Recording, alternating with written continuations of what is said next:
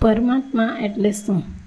પરમ તત્વ, પરમાત્મા એટલે સદા મુક્ત સત, સત્ય સ્વરૂપ વિશાળ, સર્વજ્ઞ, ઐશ્વર્ય, અનુપમ, શાશ્વત અને આનંદ સ્વરૂપ આવા સપ્તર્ષિપૂર્ણ સત્ય સ્વરૂપ પરમાત્મા છે. એમ વ્યાખ્યા કરી શકાય. અને પાછા પરમાત્મા અલૌકિક છે, આશ્ચર્યકારક છે અને સાદે, સાથે અદ્ભુત છે. તેનું કોઈ રૂપ નથી, અરૂપ છે. અને અસંગ છે. આવા પરમાત્માને અંતર ધ્યાનની સાધના દ્વારા જાણવા, તેનું નામ જ્ઞાન અને જ્ઞાન એ જ મુક્તિ. આમ મુક્તિ માટે આત્મિક સત્યરૂપ થઈને વાણી બોલાવી અને મનથી પવિત્ર અને શુદ્ધ થયેલું આચરણ કરવું આ જ ધર્મ બને છે. આવા શુદ્ધ અને પવિત્ર ધર્મના શુદ્ધ અને પવિત્ર આચરણ દ્વારા જ પરમાત્માની અનુભ અનુભૂતિ અંતરમાંથી જ થઈ શકે છે. જે કાંઈ છે તે અંત અંતઃસ્થમાં છુપાયેલું છે. જે અંતરમાં શોધે છે તે જ પ્રાપ્ત કરી શકે છે. બાકી હરિ છે તે જીવનમાં સમગ્ર જીવનમાં બહાર ભટકનાર સદાય ભૂખ્યો જ રહે છે. તે જીવનમાં સમગ્ર ઐશ્વર્ય, ધર્મ, યશ, લક્ષ્મી, જ્ઞાન અને વૈરાગ્ય આ છને કદી પણ જીવનમાં પ્રાપ્ત કરી શકતો જ નથી. આવા માણસ જીવનમાં આત્માની શાંતિ પામી શકતો જ નથી. એટલે તે પરમ શાંતિ, પૃષ્ટિ અને તૃષ્ટિ પ્રાપ્ત કરી જ શકતો નથી. જે માણસ આધ્યાત્મિક અંતર, આંતર સાધના કરી પોતાના જ આત્માને પરમ શુદ્ધ થઈને જાણે છે, તે જ પરમ શાંતિ, પૃષ્ટિ અને તૃષ્ટિમાં સ્થિર થાય છે. તેવો જ માણસ પરમાત્માને સ્પષ્ટ જાણી જ લે છે.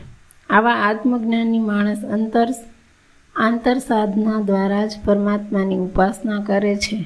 એમને જ આત્મિક સત્યમાં સ્થિર થઈને પરમાત્માને સેવે છે અને પરમાત્મા પાસેથી વળતર રૂપે કોઈ પણ જાતની ઇન્દ્રિયજન્ય કે બીજી કોઈ પણ જાતની કશી પણ અંતરથી છૂપી કે જાહેર માગણી કરતો જ નથી.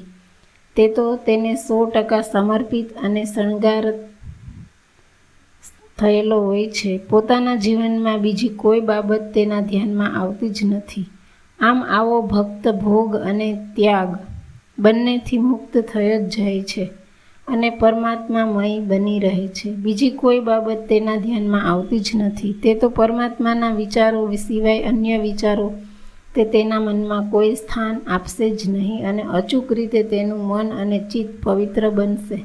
અને ચિત્ત, ચિત્તામાંથી તમામ પ્રકારની પકડથી મુક્તિ, મુક્ત ચિત્ત બનશે. એ જ ભોગ અને ત્યાગ બંનેની મુક્ત અવસ્થા છે અને પ્રસન્ન ચિત્તની અવસ્થા તેમ જેમાં દુઃખને રહેવાની જગ્યા જ મળતી નથી.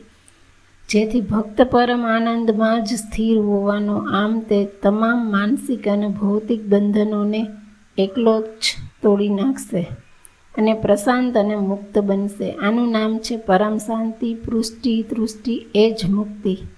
આવો નિસ્વાર્થી પરમ ભક્ત જ ટોટલી અનાસક્ત ભાવમાં સ્થિર હોય છે. કારણ કે કોઈપણ જાતની છુપી કે જાહેર માંગણીઓ તેના ચિત્તમાં હયાત હોતી જ નથી. માત્ર અંતરનો અહોભાવ જ સેવા કરવામાં હોય છે, જેથી તે પોતે જ પ્રસન્ન ચિત્તમાં સ્થિર થતાં જ તમામ દુઃખોથી મુક્ત થઈ જાય છે.